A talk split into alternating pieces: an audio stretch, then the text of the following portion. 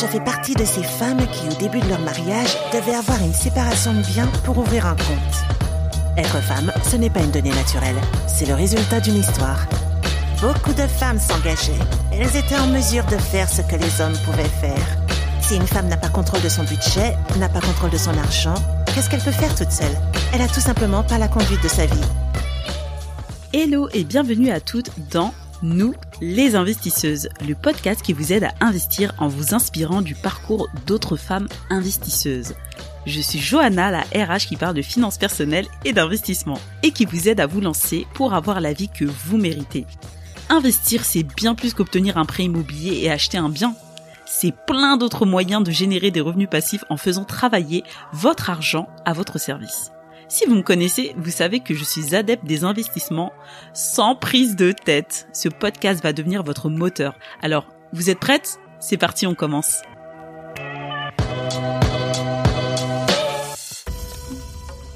Dionysos, l'agence WordPress, à l'écoute de vos besoins. Merci à Dionysos Digital de soutenir ce podcast. Hello les investisseuses, bienvenue dans ce nouvel épisode qui est assez particulier puisque c'est l'épisode de la première interview. Et du coup j'avais envie de vous raconter une histoire. Je me souviens euh, quand mon copain euh, a changé d'emploi, il en a parlé à sa maman et elle lui a demandé est-ce que c'est un emploi jusqu'à la retraite? Et oui, c'est fini le temps où euh, on restait toute sa carrière pendant 40 ans dans une même et seule entreprise, au même poste peut-être. On est une nouvelle génération, on change de boulot assez régulièrement, on va dire tous les 3 à 5 ans. Et euh, l'histoire incroyable de Camille, c'est que avant d'avoir 30 ans, elle a décidé que elle en avait marre de son job, elle n'aimait vraiment pas son job et elle a décidé de le quitter. Mais pas n'importe comment. Et elle a réussi. Elle a réussi et elle nous raconte son parcours et nous explique comment elle a pu quitter son job de consultante très bien payée pour devenir rentière immobilière. Je vous laisse écouter l'épisode avec Camille où elle nous raconte comment elle a pu acheter, racheter sa liberté pour pouvoir profiter de son temps et de sa vie. Et j'espère que ça pourra vous inspirer à en faire de même. Bon ben merci euh, Camille d'avoir accepté euh, cette interview. Bonjour Johanna, merci à toi. Euh, j'ai découvert ton compte justement sur Instagram et euh, je suis pas trop immobilier parce que je me dis c'est beaucoup de travail etc et du coup j'ai appris à te connaître j'ai vu ce que tu faisais et tu commences à me faire changer d'avis voilà et euh, surtout ce que j'ai apprécié c'est que j'ai vu euh, j'ai lu ton article que tu as écrit sur Medium où tu as raconté en gros comment tu as, euh, quitté ton job de consultante pour devenir entière immobilière et je trouvais que c'était hyper intéressant et je voulais partager ça avec nos auditrices euh, voilà, pour leur montrer que c'était possible et qu'il fallait juste bah, passer à l'action mm. et, euh, et, que c'était possible, c'était pas un rêve. Et c'est vrai que dans ce milieu-là de l'investissement, ce qui me manquait, et je pense que ça manque aussi à beaucoup d'autres femmes, c'est qu'il n'y a pas assez de femmes, on n'est pas assez représenté, on n'a pas les mêmes problématiques euh, que euh, que les hommes, on n'a pas les mêmes objectifs. Voilà, on cherche juste à essayer de comprendre, à investir de manière euh, raisonnable, raisonnée, voilà, et à suivre notre stratégie. Et voilà, je trouvais que ça manquait et je pense que c'est, je suis super contente qu'il y ait les réseaux sociaux, qu'il y ait Internet parce qu'on peut voir de plus en plus de modèles qui nous ressemblent. Et euh, je suis vraiment super contente de t'accueillir sur mon sur mon podcast, nous les investisseuses, voilà, qui est le podcast pour inspirer les femmes à investir via le parcours d'autres femmes. Voilà, et j'aime beaucoup tes posts Instagram. qui sont hyper soignés, ça n'a rien à voir avec les miens. Et tes stories où tu, euh, avec euh, tes, t'as une, t'as une petite émission là euh, où tu réponds aux questions et tout, et j'adore. Je pense que tes, tes abonnés doivent aussi beaucoup aimer. Et ce que j'ai aimé aussi, mais on reviendra un peu plus en détail quand au fil de l'interview, c'est vraiment ta transparence. Mm. Parce que moi, je, je, je, je, tape tout le temps du, du point euh, en story sur les pubs YouTube, sur l'immobilier, etc. D'investir, d'acheter 40 biens immobiliers, euh, 100% en prêt. Et toi, tu es vraiment hyper transparente. Euh, tu montres pas qu'on va devenir millionnaire avec l'immobilier. Tu montres que oui, ça, on peut le faire. On peut gagner des revenus et être euh, libre financièrement grâce à l'immobilier. Mais ça demande pas forcément beaucoup de travail. Mais voilà, c'est pas non plus, on va pas devenir millionnaire. Sinon, tout le monde le ferait peut-être ou pas. Voilà, donc ça, c'est ce que j'ai aimé et je pense que c'est vraiment aussi un vocabulaire très, enfin, une manière de faire très féminine. Donc, je suis ravie de t'accueillir. Du coup, euh, je voulais montrer à tout le monde que voilà, t'es pas euh, une fille de, je sais pas, t'as pas, y a pas besoin d'être millionnaire pour devenir entière. C'est, ça fait un gros mot, hein, entière. C'est un peu à l'ancienne. Ouais. et du coup, je voulais que tu puisses expliquer à nos auditrices qu'est-ce qui t'a lancé, qu'est-ce qui a fait que tu t'es lancé dans l'investissement euh, qu'est-ce qui t'a motivé vraiment? Parce que c'est ça en fait qui, qui fait toute la différence. On a des rêves, mais on, on se lance euh, généralement, euh, on est très peu à y aller. Et qu'est-ce qui t'a lancé? Qu'est-ce qui a fait que euh, Est-ce que tu peux nous remonter un peu ton parcours qui t'a amené à ce que tu fais aujourd'hui à, à l'investi Bien sûr. Moi, j'étais pas du tout prédestinée à investir dans l'immobilier. C'est quelque chose qui me faisait très peur. C'est un monde, enfin, qui était complètement euh, inconnu de moi. Et en fait, si j'ai décidé de me lancer dans l'investissement immobilier, c'est parce que à un moment donné, j'ai décidé de quitter mon travail et que l'immobilier s'est avéré être ma seule porte, euh, ma seule issue de secours, ma seule porte de sortie.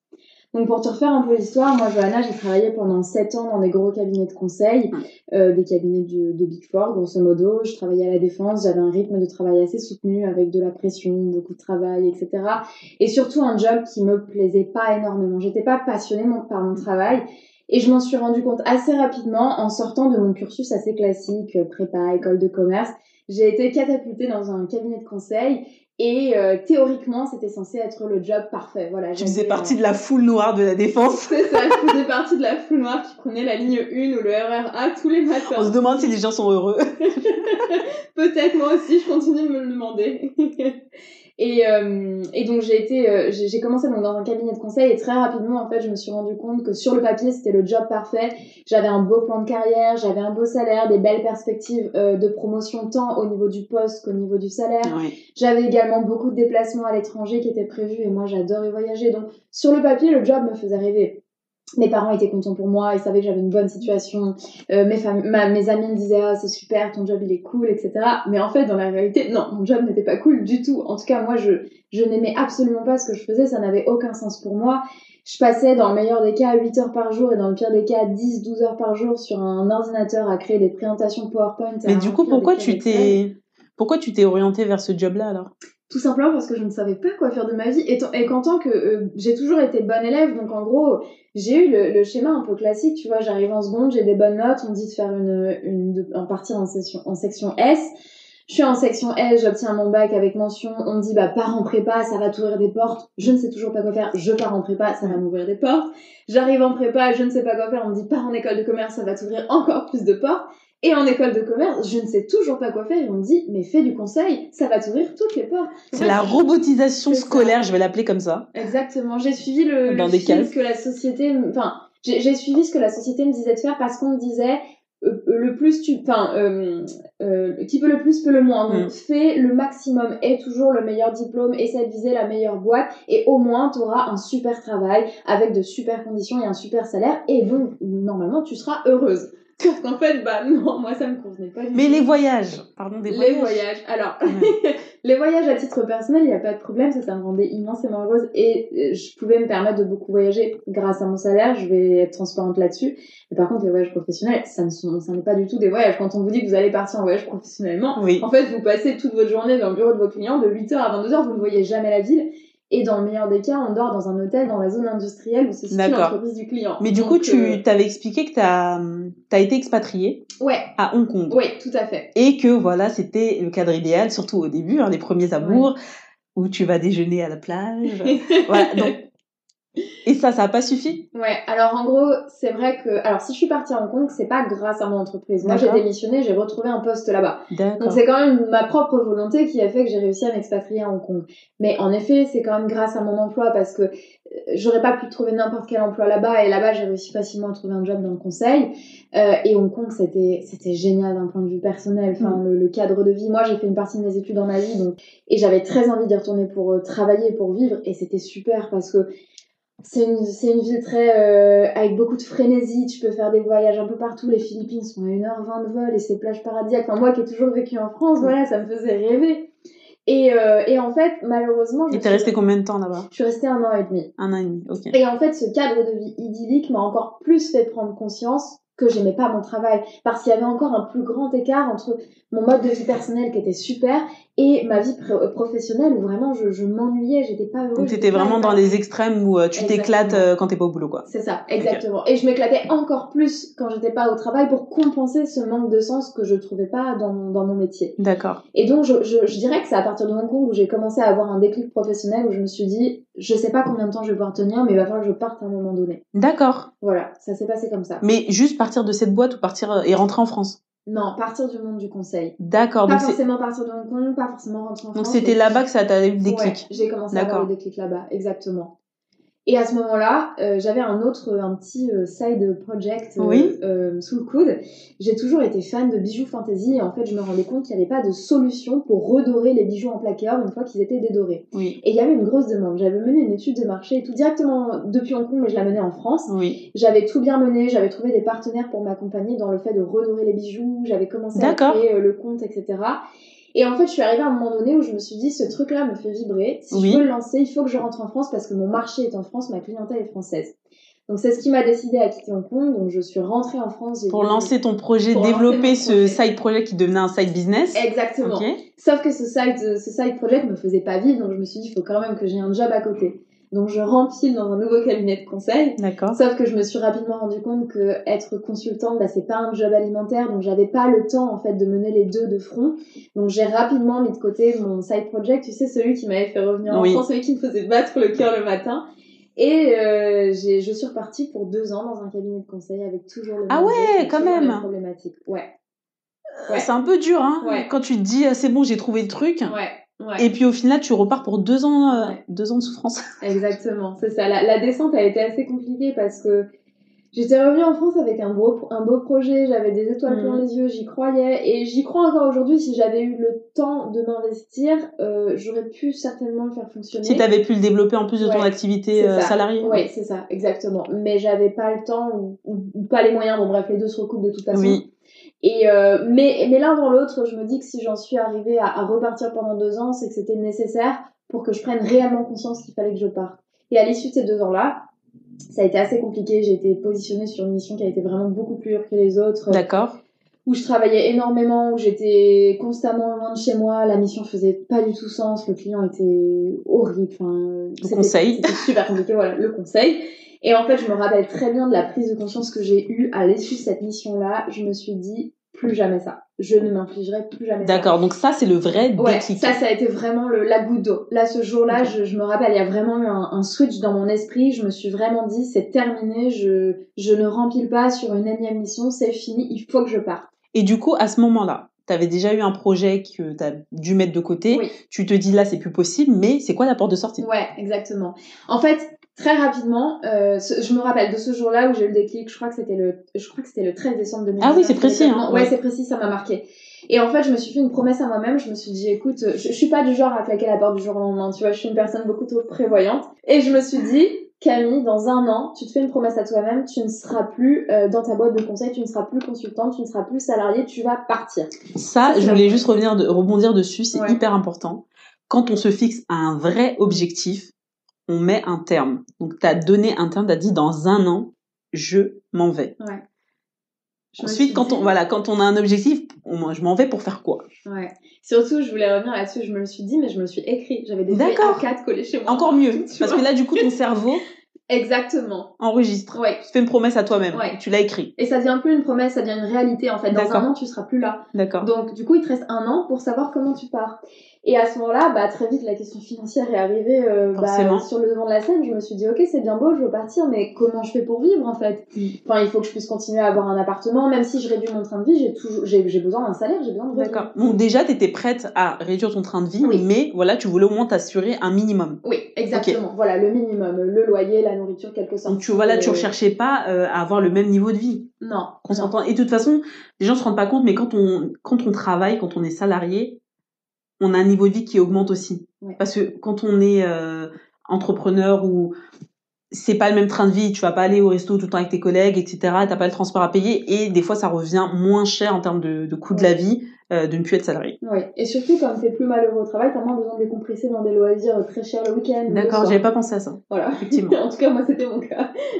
D'accord. et donc, très rapidement, je me suis dit, bah, il faut que je construise ma porte de sortie financière. Il faut que j'arrive à me générer une rente. Et pour moi, qui n'avais jamais mis un pied dans l'investissement financier immobilier, enfin, pour moi, l'argent ne tombait pas du ciel, tu vois. Mais du coup, tu t'étais fixé un objectif euh, financier Ouais, précis En, en gros, ce que j'avais fait, j'avais calculé concrètement combien j'avais besoin pour vivre, garder un, un train de vie correct, même si c'était pas mon train de vie d'avant. Donc j'avais fait un tableau Excel et j'avais. Ce que j'aime, ta rigueur. non, mais j'avais trop peur sinon de me retrouver au pied du mur et de me dire bah j'avais mal fait mes calculs en fait. Et je vais devoir retourner. Exactement. Ça, c'était impensable de faire un retour en arrière. Mais Donc, du coup, tu me parles tout de suite d'investissement Ouais. et euh, t'as pas pensé à autre chose? Non. À entrepreneuriat ou quoi? Non, alors, en fait, euh, j'étais arrivée, je pense que j'ai attendu trop longtemps, j'étais arrivée à un point de non-retour, j'avais besoin de partir, de prendre une pause et de prendre le temps de réfléchir à ce que j'avais vraiment envie de faire de ma vie. Et ça se trouve, je me disais, peut-être qu'en deux mois, je vais trouver que le job parfait, c'est de faire ça et je vais me lancer, mais ça se trouve, cette réflexion va me prendre un an, deux ans, trois ans. J'avais envie de me laisser le temps de réfléchir à ce que j'avais envie de faire. Et pour me laisser le temps, ça voulait dire que j'allais pas forcément avoir un emploi, donc pas forcément avoir de revenus tout de suite. Donc, ce que je soulève là, c'est que ton but, c'était pas d'être entière. Ton but, c'était d'être libérée Oui, pour pouvoir trouver ta voie. C'est exactement. ça, en fait. En fait, je voulais financer ma liberté temporelle. C'est ce que j'explique. Hein. C'est l'investissement, ce n'est qu'un moyen. Ouais. C'est pas un but de dire je veux être riche. Le but c'est ou je veux être indépendante financière. Le but c'est je veux atteindre ça et j'ai besoin de moyens pour y arriver. Complètement. Et là, c'est des moyens financiers en Complètement. l'occurrence. Mon but n'a jamais été d'être entière ou de générer de l'argent, de devenir millionnaire ou que sais-je grâce à l'immobilier. Non, Mhm. mon but c'était juste de retrouver la liberté de mon temps et de l'utiliser Oui. comme je voulais. Ah oui, c'est soit l'argent, soit le temps. hein. Exactement. Ok. Moi, le temps en prime avant tout. Et du coup, l'aventure immobilière, Ouais. pourquoi l'immobilier? Pourquoi euh, Alors, euh, franchement. un immeuble Ouais, franchement, rien n'est prédestiné, je me rappelle très bien. Je suis rentrée un soir chez moi en décembre, donc décembre 2019, j'étais complètement déprimée par mon travail, j'allume la télé, chose que je fais rarement, et là je zappe sur BFM, chose que je fais encore plus rarement. Et en fait, le destin est bien fait, je tombe sur euh, la vidéo d'un investisseur immobilier Oui. qui parle de ses investissements, immeubles de rapport, etc. Et en fait, son explication est tellement claire, et tout de suite j'ai un déclic et je me dis, mais c'est ça qu'il faut que tu fasses, Camille. D'accord. À ce moment-là, j'avais encore pas emprunté, j'avais toujours mon CDI, donc j'avais ma capacité d'emprunt. Et je me suis dit, ouais, tu vas total. utiliser ta capacité d'emprunt pour acheter un bien que tu vas diviser et mettre en location. Et cette rente-là, c'est ce qui va financer le départ de ton job. Mais du coup, t'avais le pas pensé à investir, enfin, comme la plupart des gens, et je pense des Français font, à acquérir ta résidence principale, mais direct, je me lance dans l'investissement immobilier, j'achète un immeuble. Non, en fait, le- le- le- les choses sont bien faites. À ce moment-là de ma vie, je venais tout juste de me rétracter euh, de mon compromis de vente pour ma résidence principale. Waouh, ah ça je savais pas. Ouais, ouais. Exclusivité. Ouais, j'étais en train d'acheter mon petit euh, 27 mètres carrés en plein Paris qui allait me coûter un bras pendant 25 ans. C'est important de préciser Oui. la taille. Et en fait, cet appartement, euh, en fait, je pense que ça a été une réflexion. Tout s'est fait un peu au même moment. Je me sentais de plus en plus mal dans mon job et en même temps, je me disais, mais tu vas être pieds et poings liés pendant 25 ans pour acheter 27 mètres carrés. Est-ce que c'est vraiment la vie que tu veux? Et en fait, au moment où j'ai décidé de quitter mon travail, tout de suite après, bah, évidemment, je me suis dit, je me rétracte. J'en veux pas de cet appartement. Et surtout, si je veux pouvoir rembourser mes mensualités, il va falloir que je garde un salaire euh, similaire. Et pour ça, il va falloir que je trouve le même type d'emploi. D'accord. Donc on est d'accord que les gens ne se rendent pas compte, c'est que là, vivre, bon, acquérir sa résidence principale, bien sûr, ça fait rêver. Et moi, c'est dans ma stratégie d'investissement parce que je me vois pas être locataire à la retraite, mais effectivement, tu vis dans le logement que tu payes, et ben il faut bien le payer avec quelque chose, Oui. donc avec un emploi. Alors Oui. que toi, dans l'autre sens, quand tu investis dans un bien, tu peux te permettre d'être locataire Oui. par ailleurs et d'avoir des locataires qui te génèrent des revenus. Pour rembourser ton emprunt et éventuellement aussi pour avoir euh, une rente supplémentaire. Oui, oui, oui, complètement. Quitte à utiliser cette rente euh, pour rembourser euh, l'emprunt de ma résidence principale un jour, tu vois. Oui, bien sûr, Donc, totalement. euh, ça, c'est ma logique aujourd'hui. À l'époque, j'avais pas du tout cette logique-là. Ça, c'est vraiment avec cette, cette interview. euh, Ouais, alors il y a eu cette interview, il y a eu aussi, je me rappelle avoir fait une soirée à ce moment, une soirée d'anniversaire où j'ai revu un, un pote d'école de commerce Oui. que j'avais pas vu depuis X années et qui lui était complètement contre l'achat de sa résidence principale. Et à ce moment-là, j'étais en train d'acheter la mienne. Et donc je comprenais absolument pas son raisonnement. Je me disais, mais Il y a deux écoles. Ouais. mais, mais qui pense qu'acheter sa résidence principale, c'est pas bien Tu vois, moi, dans, Les investisseurs. culture financière, c'était normal d'acheter sa résidence principale. Et en fait, on a parlé toute cette soirée. Il m'a démontré par A plus B Ah oui, pourquoi c'est d'accord. plus intéressant d'acheter d'abord du locatif, quitte à financer un jour sa principale. Ça, plus l'interview que j'ai eue à la télé, tu vois, ça, ça a créé une sorte de déclic dans ma tête. Ouais. Et je me suis dit, en fait, c'est ça qu'il faut que je fasse. Les signes. Ouais, ça a jamais été aussi clair dans mon esprit. Je me suis dit, c'est cette voie-là qu'il faut que j'emprunte pour construire ma porte de sécurité, enfin ma, porte de sortie et pour que je puisse quitter mon job. Et t'as pas eu peur? Alors, on me pose souvent cette question. Avec le recul, c'est vrai quand Je pense que la, la peur freine beaucoup de personnes. hein, C'est Ouais. pour ça que je te la pose. En fait, le, le truc, c'est que j'étais tellement malheureuse dans mon travail que rien ne pouvait être pire que ma situation euh, actuelle à ce moment-là. Donc, Ouais, donc en fait, euh, ton, ton emploi, c'était vraiment le point de douleur le Ouais. plus fort, et donc euh, la peur, il y avait Ouais, plus quoi. Ok. j'aurais été prête à prendre tous les risques pour, euh, pour quitter cette situation. Donc la peur, ça s'est même pas posé. J'ai pas eu cette question-là, j'ai pas fait preuve de courage, j'ai pas affronté ma peur. Donc pour moi, c'était normal en fait. D'accord. Il fallait que je parte dans tous les cas. Ok, donc pas de peur parce que, euh, allez, fallait Pas qu'on- le choix. Voilà, Ouais. ok. Et donc du coup, ce qui est intéressant, c'est que tu as dit, euh, enfin, tu as écrit dans ton article Medium que tu t'es fixé donc une une deadline. Oui. Dans un an, je quitte ce job. Oui. Pas un jour de plus, pas un jour de moins. Oui. Donc comment tu t'y es prise concrètement, qu'on puisse expliquer aux gens, euh, voilà, pas de rentrer dans le détail, mais tout le cheminement, comment tu t'y es prise, parce que eh, du coup, tu connaissais pas ce milieu-là. Mm. T'avais juste ton pote qui t'avait Mm. qui t'avait expliqué que ça valait pas le coup, mais t'avais pas de, de modèle de personne qui avait fait ça en fait. Complètement. Non, d'accord. Tout à fait. Alors en fait, euh, ce qui s'est passé, c'est que je me suis formée parce que euh, Oui. voilà, je suis pas une tête brûlée, je me serais pas lancée dans un investissement immobilier sans être formée, donc j'ai suivi une formation. D'accord. Et en plus de ça, on va dire que j'ai bénéficié des conseils de mon fameux ami euh, qui faisait lui-même de l'investissement immobilier. Donc j'avais un petit peu les, les deux points de vue à chaque fois que j'avais une question, j'avais mon coach et j'avais mon ami qui permettait de, de répondre à mes questions. Et donc j'ai été accompagnée ben, pendant toute la durée de, de- du lancement de mon projet immobilier, que ce soit depuis la recherche de biens euh, jusqu'au jusqu'à la conduite Ça, c'était dans ton programme de formation? Tout à fait. D'accord. C'est même euh, du coaching, ok. Oui, clairement. C'était quelque chose de très euh, de A à Z en gros. Oui. Et, euh, et j'ai suivi ça comme une élève bien studieuse, tu vois, à faire mes petites formations tous les jours pendant un mois. Et après, je me suis lancée sur le Ah terrain. d'accord, c'était et- assez rapide. hein. Oui, c'était un, un format assez rapide. En tout cas, j'ai voulu le faire rapidement Oui. pour pouvoir me lancer vite après. euh, D'accord. et pas faire traîner ça. Moi, mon but, c'était vraiment de partir en un an. Donc, Oui. il fallait que je me mette à la tâche tout de suite. D'accord. Parce que je savais qu'un investissement immobilier, ça allait prendre du temps. Et en combien de temps t'as trouvé le bien? Très rapidement. Franchement, à partir du moment où je me suis mise à chercher, j'ai mis trois semaines. Ah et oui encore, je, je me demande si j'ai pas mis deux semaines et demie. J'ai fait trois journées de visite. J'ai fait Qu'est-ce qu'on peut pas faire quand on est déterminé, hein? Franchement. j'ai fait deux samedis de visite. J'ai mis je- deux ans à trouver ma résidence principale. Ouais, oui, mais la résidence principale, c'est pas pareil. Tu vois, tu Oui, mets de l'émotionnel dedans. vrai, trop. Là, c'est c'est juste du rationnel, quoi. Je suis, j'ai j'ai identifié les villes dans lesquelles je voulais investir. Je D'accord. me suis réservé deux samedis de suite. Euh, chaque samedi, j'avais cinq ou six visites, donc c'était vraiment les unes après Parce qu'on les autres. précise que tu travaillais encore? Je travaillais encore, tout à fait. Et je suis allée faire euh, une visite en semaine d'un bien qui pouvait absolument pas être visité un samedi. Donc j'ai fait trois journées de visite, enfin deux journées et demie. Et à l'issue de ça, j'ai fait trois offres d'achat. Il y en a une qui a été acceptée et j'y suis allée. Donc t'avais vraiment bien ciblé, c'est pour ça que ça allait Oui. aussi vite aussi. Oui, oui, Tu savais ce que tu voulais. tout à fait. Les- C'est important de bien cibler la ville, de bien cibler le budget qu'on a Oui. et de bien cibler ce qu'on recherche. À partir du moment où on a ces trois critères-là, on est bon. On fait sa D'accord. recherche. Comme ça, on se, ouais, tu te détournes pas, enfin, tu te... Exactement. En plus, voilà, t'es obligé de le faire le week-end parce que du coup, t'as investi en province. Oui, tout à fait. J'ai investi en Provence. Je, j'investirai pas à Paris. En tout cas, pas d'après la stratégie que, que j'ai. Euh, Bah, vu, le- les prix et même en région parisienne, euh, oui. sur ce type d'investissement-là, oui, c'est généralement en province. Et du coup, c'est quoi? C'est un immeuble de rapport ou une maison? Parce que j'ai Ouais, une maison. alors en fait à la base j'ai acheté une maison, donc une grande maison de D'accord. 135 mètres carrés que j'ai divisée en 5 lots, donc que j'ai transformé en immeuble de rapport. Donc aujourd'hui je pars d'immeuble qu'on de appelle rapport, immeuble voilà. de rapport, mais c'est une maison de base. À la base c'était une maison. Et donc, t'as exactement. dû diviser de manière juridique aussi. Hein. Oui, tout à fait. Exactement. Donc, 135 mètres carrés en 5 appartements. Ouais, en 5 appartements. Donc 3 studios entre 20, 21 et 23 mètres carrés et euh, deux fauteuils deux avec des coins, des coins nuit et des coins pièces séparés entre 33 et 35 mètres carrés. D'accord. Ouais, c'est c'est un bon, Ouais. un beau bien. Ouais. Donc, du coup, question très importante. Parce que là, tu as pris le, le sujet dans un autre sens. Moi, je dis toujours, les banquiers, Oui. ils aiment bien se faire de l'argent sur notre dos, mais ils aiment pas qu'on se fasse de l'argent sur leur dos. Oui. Comment t'as fait au niveau de l'emprunt? C'est vrai que tu avais ta capacité intacte, Ouais. mais comment t'as fait pour acquérir euh, un prêt, pour pouvoir emprunter Oui. directement euh, sur un investissement? Alors déjà, la première réponse, je ne l'ai pas fait moi-même, je suis passée par un expert, une courtière. Ah, ça déjà, c'est le premier point. Pour moi, on, on ne Les négocie courtiers. pas un emprunt pour faire de l'investissement locatif soi-même, sauf, avec- sauf avec soi-même courtier ou banquier. Il faut passer par un expert. Sur le moment, on se dit, ah, ça va me coûter de l'argent. Non. Franchement, non. Ça va vous Ah. coûter 2000, 2500 euros maximum, mais combien ça va vous faire gagner sur le moyen Oui. terme?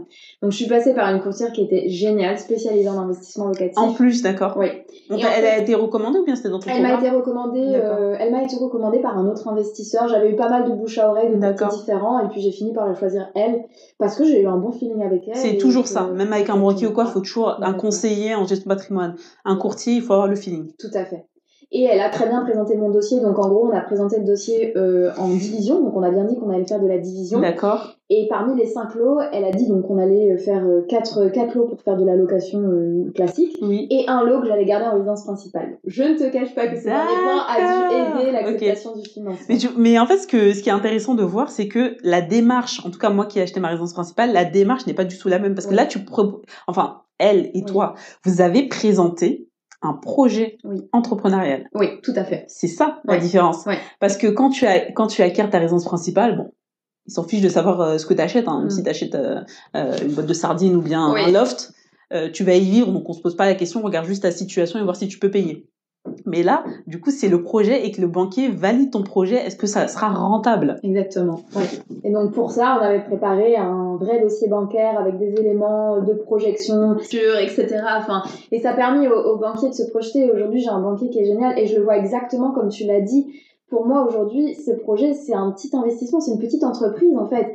Et mon banquier, c'est pas juste la personne qui me prête de l'argent, c'est mon partenaire de business. Exactement, c'est un partenaire. Et aujourd'hui, mon banquier, il me relance pour me dire quand est-ce qu'on se relance dans un nouveau projet. euh, Ah oui, carrément. Ouais, ouais. Mais elle est bien ta banquière, tu Euh, vois, ce franchement, contact. franchement, mon banquier est génial, quoi. Et, et, et je pense qu'aujourd'hui, il est pas dupe. Il sait très bien que j'en fais de la location, qui plus est de la location courte durée. Mais il a vu que c'était carré, en fait. Donc, euh, exactement. Voilà, que le Et surtout, projet était il voit que les revenus tombent tous les mois. Euh, Enfin, euh, donc c'est super de pouvoir trouver un vrai partenaire bancaire et pas seulement un banquier pour vous prêter de l'argent. Très bien. Et en plus, il est impliqué. Exactement. Donc du coup, euh, comme on disait au début, on n'est pas là pour vendre du rêve. Moi, je voulais vraiment savoir, est-ce qu'on peut réellement vivre d'un investissement immobilier? Je pense que tu es déjà un exemple de ça, mais euh, tu vois, tu as dit tout à l'heure que tu cherchais pas à avoir le même Mm. euh, revenu que quand tu travaillais. Mm. Mais donc du coup, et ce que j'aime beaucoup, c'est que tu as fait un post il y a pas longtemps où tu donnais tes, Mm. tes, tes chiffres de, de manière très transparente. Moi, l'argent, c'est pas du tout tabou pour moi et j'ai vraiment apprécié. Tu as dit cash, voici mes revenus, Mm. voici mes charges, Mm. c'est important. Et voilà ce qui reste à la fin. Mm. Est-ce que tu veux bien en parler? Ouais, complètement. Moi, ça me paraît très important parce que, comme toi, je vois souvent sur Internet des gens qui te promettent monts et merveilles avec l'immobilier, devenir millionnaire. Je dis pas que c'est impossible de Avec des millionnaire. vidéos à Dubaï ou dans des piscines ou dans des bateaux qu'on sait même pas qu'on sait même pas conduire. Exactement. Et ça me fait, enfin, ça, ça, me, ça, ça me fait rire. Et en même temps, je me dis que j'espère que des- trop de gens ne vont pas tomber dans le panneau non plus. Mais on peut devenir millionnaire avec l'immobilier. C'est pas impossible. Ça va demander du temps. En termes d'actifs. Exactement. D'ailleurs, faut préciser Oui. millionnaire en termes d'actifs immobiliers. Exactement, exactement.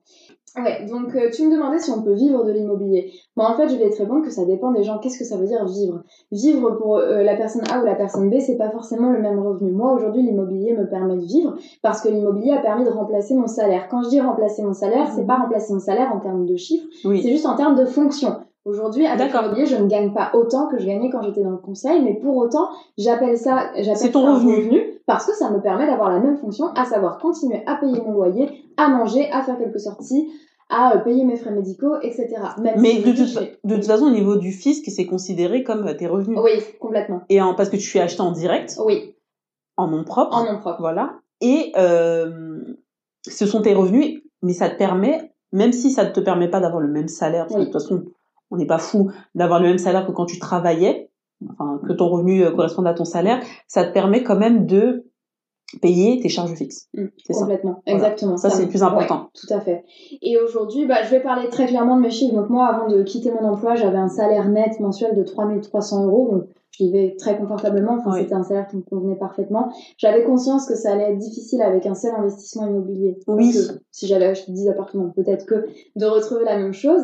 Mais en tout cas, je visais euh, au minimum à atteindre 1500 euros net par mois. D'accord. Et je crois que c'est ce que tu as atteint. Et c'est ce que j'ai atteint. Bah, en vrai, en Ouais. réalité, avec deux immeubles, ah c'est ton revenu. exactement, c'est ça. Parce que si Oui. je reprends les chiffres que tu avais donnés dans ton post Instagram, il y avait un peu plus de 3000 euros de revenus, donc euh, des loyers, Oui, euh, et 1500 euros de charges. Ouais, parce qu'il y a l'expert comptable à payer, Ouais. parce que tu as le, Donc, les prestataires, ouais.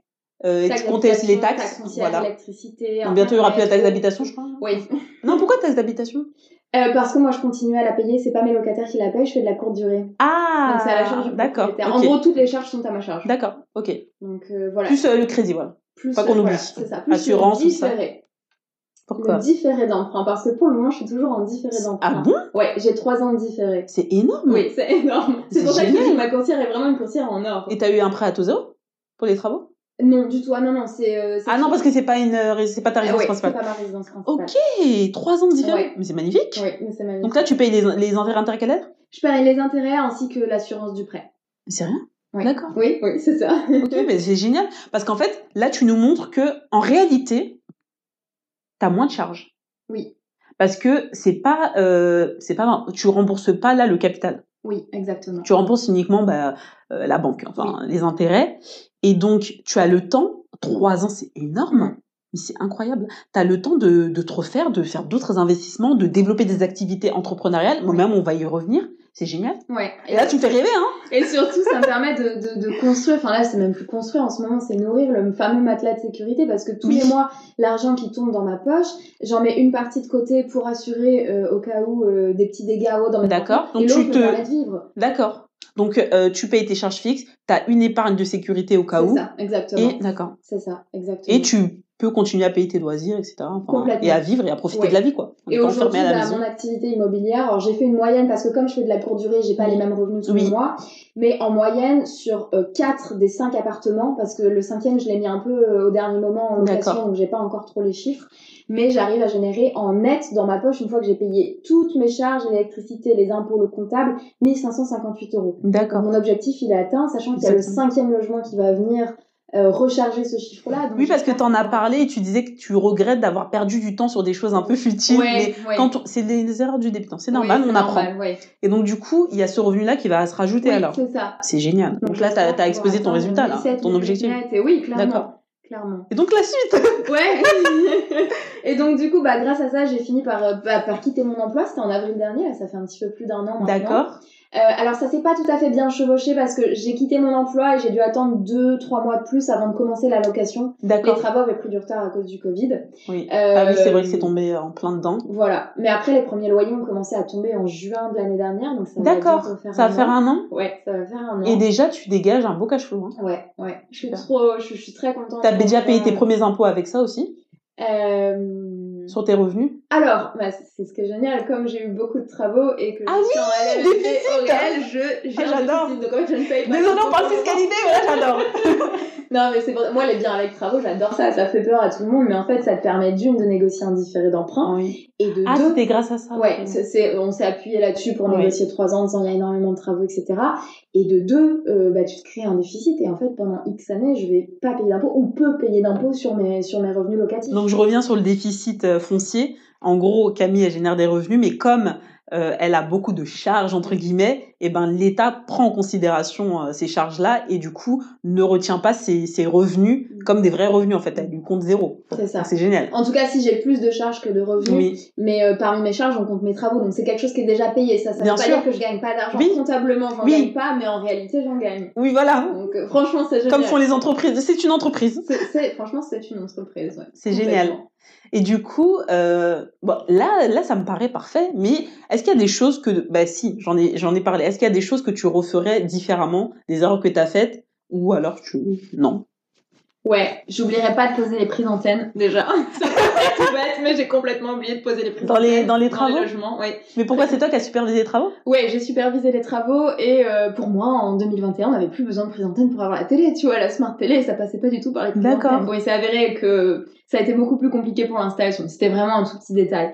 Non, s'il y avait des choses que je referais différemment, ouais. Euh, je, je pense que en fait je me suis je me suis très mal débrouillée pour l'électricité et tout et je me suis retrouvée euh, euh, J-1 des premiers jours de location à ce que mon artisan me dise ça tiendra pas ça tiendra pas vos appartements ils vont ils, ils supporteront pas la charge électrique D'accord. tout va s'éteindre Ah, qu'il n'y aurait pas assez de jus pour tout. Exactement, euh, qu'il n'y avait pas assez de puissance. Et moi, j'étais en stress ce jour-là. Enfin, je, je- j'ai passé euh, une journée entière à aller allumer tous les apparts les uns après les autres pour voir jusqu'à combien ça pouvait tenir. Oui. Et en fait, il s'est avéré qu'à ce moment-là, j'ai pris une décision un peu trop rapide. J'aurais dû attendre. J'ai tout de suite appelé Enedis pour faire euh, augmenter ma puissance électrique. D'accord, oui. Sauf qu'en fait, et du coup, ça, ça, alors déjà d'une, ça prend du temps pour qu'ils interviennent, et de deux, ça prend. Ils doivent changer les compteurs ou pas? Ils doivent changer le compteur, ils augmentent la puissance, etc. Il y a un expert qui doit passer, donc ça prend du temps et de l'argent. Ok. Et en fait, aujourd'hui, avec le recul, je me rends compte que j'en aurais pas eu besoin parce que mon artisan euh, s'était un petit peu trompé. Euh, étant donné que tout le monde ne vit pas exactement au même moment, tous les chauffages ne s'allument pas au même moment, tous les chauffe-eau ne s'allument pas au même moment. Donc en fait, t'as jamais la puissance maximum qui est atteinte, tous En même temps. Exactement. Mais bon, lui, t'as fait peur. C'est un professionnel. Toi, tu ne t'y connaissais pas. Et c'est seulement avec l'expérience que maintenant tu le sais. Exactement. Et aujourd'hui, quand j'ai d'autres investisseurs qui viennent me dire, mais attends Camille, tu crois vraiment moi ça va tenir avec du 9 kVA pour trois appartements, mon artisan me dit que non. Ah, c'est juste ne- euh, Attends. neuf qui- euh, ok. Teste d'abord et tu vas te rendre compte. Parce que moi, sur, euh, je crois que c'est sur un, un contrat à 5, je Oui. crois que comme tout le monde. Et donc là, 9 pour euh, les 5 apparts. Non, du coup, moi j'étais à plus que ça, j'étais à 12. Mais 9, ça suffisait. Euh, non, non, Non. dou- 12 ça aurait suffi. Mais en fait, de 12, je suis passée à 36. Ah d'accord. Ouais, ah ouais. oui, mais non, mais t'as- c'est pas une demeure. D'accord, ouais, ah oui. Ah, tu es allé à fond, t'as Euh, eu tellement peur que... D'accord. Et du coup, ça coûte cher. Et du coup, ça coûte. Alors, ça, en fait, c'est les travaux qui ont coûté cher et c'est l'abonnement qui coûte L'abonnement, cher. oui. Mais maintenant, si je, je peux pas revenir en arrière parce qu'il faudrait refaire des travaux dans le sens inverse. Bah, il faudrait, il faudrait euh, changer le compteur encore? C'est ça, Ok, exactement. bon, Donc, laisse c'est- tomber. voilà. Donc c'est vrai qu'avec le recul, j'aurais fait ça différemment. Et il y a eu d'autres petites choses, tu vois, où je me suis stressée pour rien, etc. Mais en fait, j'ai appris. Et juste, ça va me servir pour mon prochain projet. Bien et c'est pas grave, il y a eu aucune erreur euh, euh, qui ne puisse pas être corrigée, euh, qui a été commise. Donc en fait, Bon, c'est pas de des erreurs graves, en fait, Non. mais euh, voilà, tenir en compte. Ouais. Mais euh, t'as as bien suivi le process et tout. euh, Complètement. et puis là, c'est le professionnel aussi qui t'a qui t'a fait un peu peur. Exactement.